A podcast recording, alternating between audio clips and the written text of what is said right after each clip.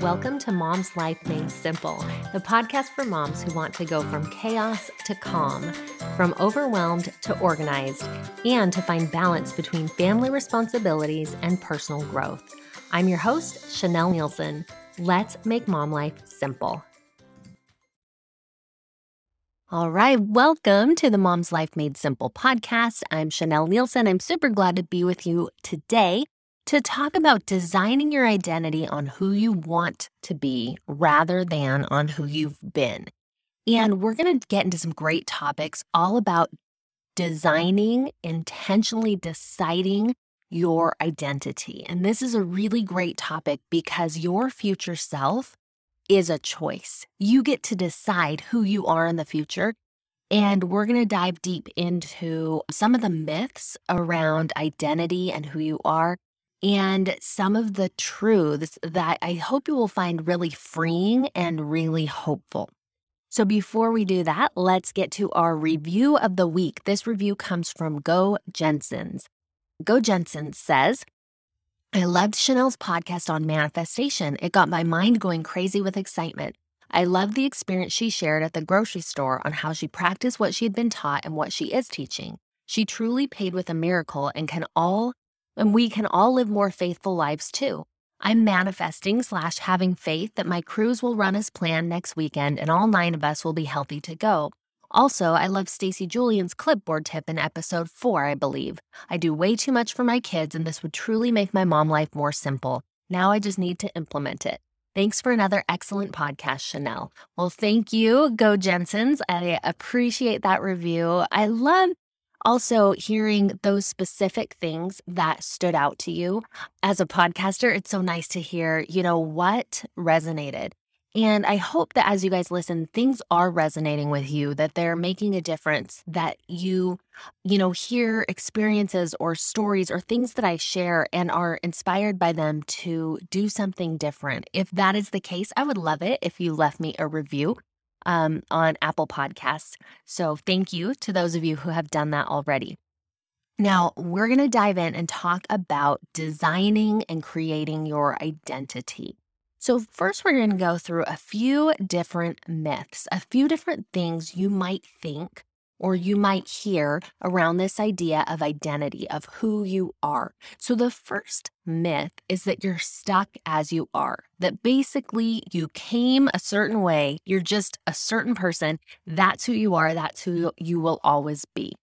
Along with this myth is the idea that you're natural, you're natural at some things. Like some people are just naturally gifted musicians or naturally gifted speakers or whatever it is. And if you don't have that talent, then you never will.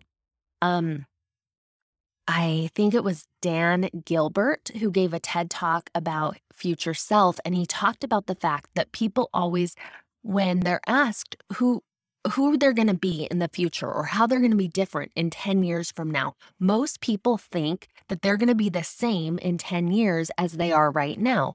But if you look back 10 years ago, you can see that you've changed a lot and there's been a lot of there a lot of difference and a lot of change in 10 years. Somehow, for some reason, we have a hard time looking forward and thinking we're going to be any different. We're just like, okay, however I am now, that's how I'm going to be. But the truth is so much bigger than that. And it's actually really exciting because what it means is if you don't have a certain talent right now, if there's something that you're not good at and you think, oh, I could never do that, I'm just not blessed with that talent, that just isn't something I can do. The truth is, we all need practice and we all take development. None of us comes fully formed into who we're going to be. There's a really great book on this subject called Peak by Anders Ericsson. And he talks in that book a lot about the idea of deliberate practice. And that is the idea of that we grow and become better at things. And that most people, like even child prodigies, people we think like, oh, well, that person clearly just was born with a talent. Like Mozart is a really good example that he shares in this book we all think, okay, well, Mozart was a child prodigy. He very at a very young age was composing music, performing music. And the truth is, yes, he was doing those things at a young age, but he started practicing at an even younger age. And even from, I want to say, I don't remember the exact numbers, but I want to say it was like three or four. His dad had him practicing music every single day. And that practice translated into him being an amazing musician, but it still took practice and it still took that work. Now, I will say, I don't think that everyone has the same interest and the same desire to practice everything, right? We have different things that we're interested in, but we're not stuck as we are. We can get better at different things. Um, Ericsson also did a study that he shared in this book about memorizing numbers. So he had a man, a test subject that he had, and he he wanted him to see how many random digits he could remember in a row.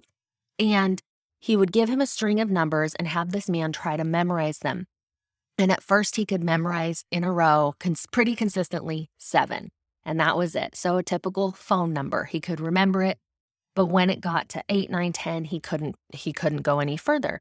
And so they slowly worked together. And through practicing and working with Ericsson, this man eventually started winning memory competitions where he could repeat, I think it was like 85 or something like that numbers in a row. And he did it through practice. Now, this is really powerful because it doesn't just have to do with numbers, it doesn't just have to do with musical training. It has to do with anything we want. We aren't stuck only knowing seven, only being able to repeat back seven numbers. We aren't stuck only being able to play Mary Had a Little Lamb. If we put in the effort to grow, whether that is in our, you know, attributes, in being more patient and kind, in being a better cook, in being a kinder wife or mother, whatever it is, we don't have to stay stuck. That's really hopeful to me. And I hope it's hopeful to you also, because you can change and you can make progress. And it's a matter of deciding that you want to do it and then moving forward. So the second myth is that there are personality types. How many tests and quizzes have you taken that are like, okay, you're you're a red personality, you're an ENTJ. Um, that's the Enneagram. I don't really know that one, but it's popular. You are, you know, I can't think of the other words, but there are lots of personality tests out there that tell you who you are. Well, the truth is, that there's no such thing scientifically and proven as a personality type. There just isn't. These tests can give us insights and they can be valuable. And if you like them, take them. That's fine. You can definitely do that and it might give you insight.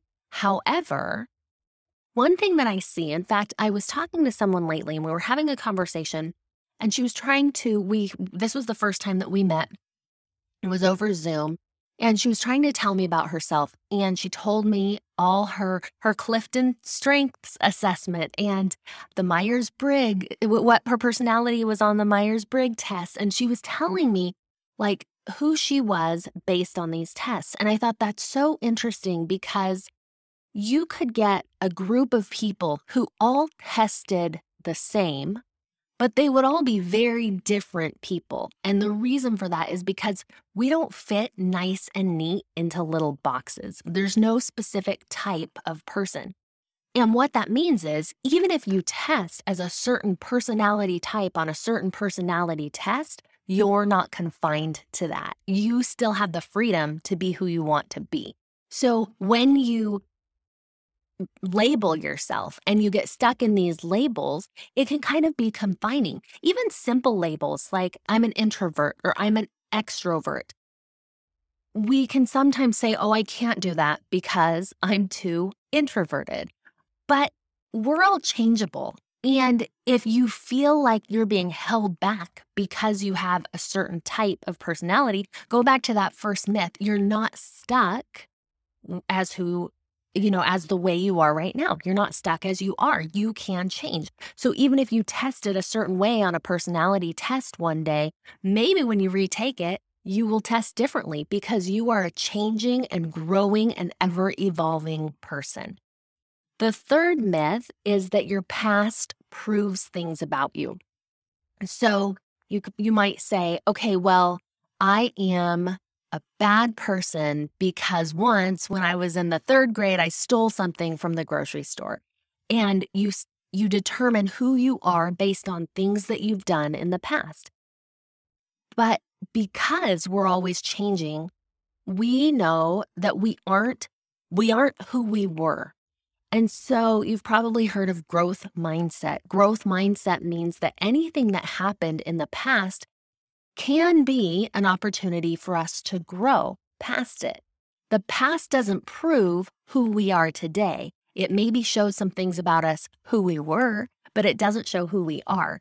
I once had an experience, I was with a man who was an educator and really, really educated. He knew all about growth mindset. He could teach it and did teach it to other educators and to teachers in his school district. However, we were sitting in a meeting and the someone mentioned that they needed more people in the choir and he said, "Well, you don't want me in the choir. Once when I was a missionary, which would have been for him what, 25, 30 years ago, something like that. He said, "When I was a missionary all those years ago, I was singing and the choir director said, Someone over there sounds really off and let's sing that again. And the next time they sang, this man didn't sing. The rest of the choir sang and he didn't. And the choir director said, that sounded a lot better. So, all these years later, this man said, You don't want me in the choir because I can't sing. That experience as a missionary so many years ago proved to him that he now cannot sing. Now, the past didn't prove that. That didn't prove that. All that that did was made him for the ensuing 25 years believe that he couldn't sing and not practice, not improve his singing. He didn't take the opportunity to grow that. But the past, that experience did not prove that about him.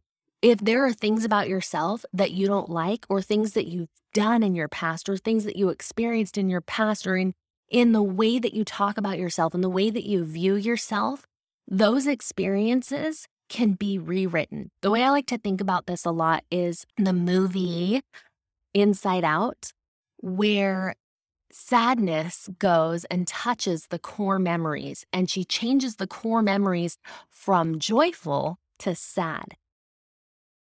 The reason why I bring that up is you can actually change your past by viewing it in a different light. We don't want to go that direction. We don't want to go from joyful to sad, but you can view it in a different light. For example, this man could have said, Wow, when I was 19, I felt like I didn't sing well. But now I have determined I want to be a good singer. So I'm going to take voice lessons and I'm going to work on that talent. But that he changes that identity piece from deciding what he's doing today. So, those are three myths. What we want to do instead of focusing on those myths is we want to design our identity intentionally. So, who do you want to be? Who do you want to be now? Who do you want to be in the future? How do you want to show up? You actually get to decide that. It's not written in stone, it's not predetermined. This is how you're going to show up. You get to be who you want to be. So, three points on this. Number one, you are the creator. You're the creator of your life. You're the creator of your day. You're the creator of your future. We determine who we are um, by something that's called in psychology self signaling.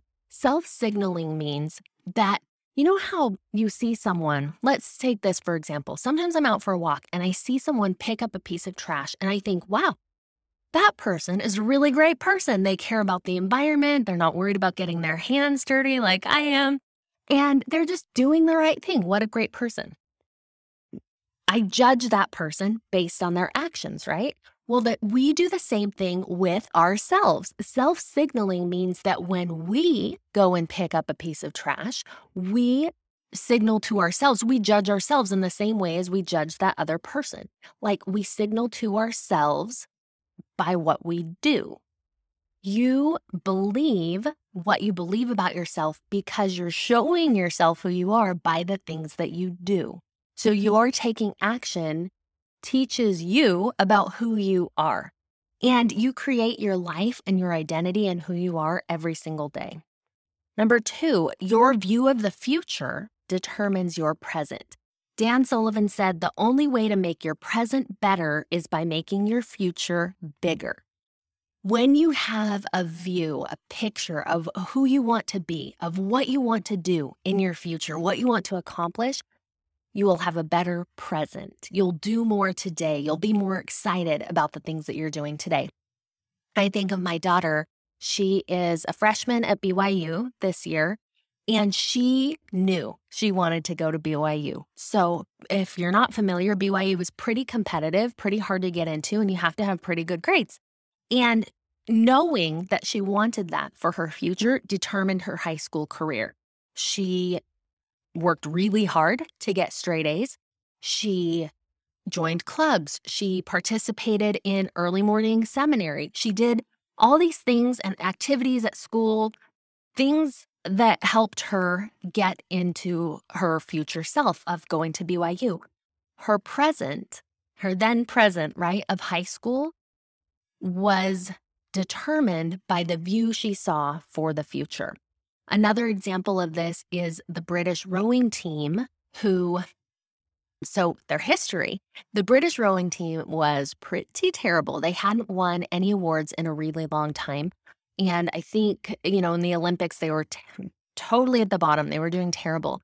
And they decided to turn things around. And the way that they did this was by picturing themselves in the future winning the Olympics. And they knew in order to win the Olympics, they needed to make the boat go faster. That's how you win. And so in the present, what they did was every single decision was weighed and asked, will this decision that we make make the boat go faster? If we stay up late tonight and go to a party, will it make the boat go faster? No, then we're not going to do it because what we do right now is not fitting with that future vision of ourselves. Will a little bit of extra practice today make the boat go faster? Yes, then that's what we're going to do. Because they had determined what they wanted in the future, it set the tone for the present. And of course, that allowed them to totally turn things around and to become uh, highly medaled and decorated. I don't know how you say that, but to really succeed in the Olympics in rowing. All right, number three, believe change is possible. This one is huge. Believe that change is possible. Believe that first myth that I said that you're not stuck as you are. Trust, believe, have faith, see and envision your future identity, your future self, the way that you want it to turn out. And then live as if that's happening. Live as if that person you want to be is a foregone conclusion and just know that it is happening for you. I heard the most beautiful thing. This was from Ben Hardy, and he said um, he was once sitting with his kids and he was kind of distracted and he was on his phone. And then he thought, what if uh, future me, me in 10 years, could come back to this moment? And what would that future want this present to be like. The moments are so fleeting, right? And it's easy to miss them. But when you think from a vision of who your future wants you to be, who your future is calling you to be, you're going to be a better mom now. You're going to work towards your goals more passionately and with more enthusiasm and joy now when you can decide that future that you're working toward. So I hope that this has been inspiring to you and helpful to you. Your future is your choice. You get to decide who you are today and who you're working to become. I want to invite you to get my free morning routine checklist. You can get that at chanelleneilson.com forward slash mornings.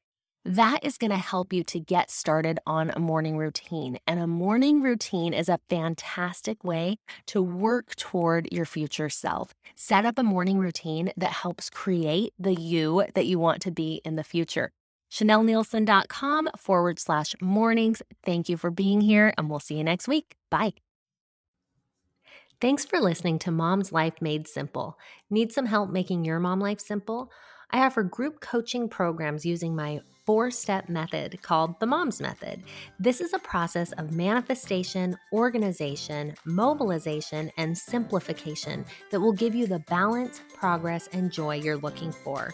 Visit ChanelleNeilsonCoaching.com or find me on Instagram or Facebook at Chanelle Neilson Coaching.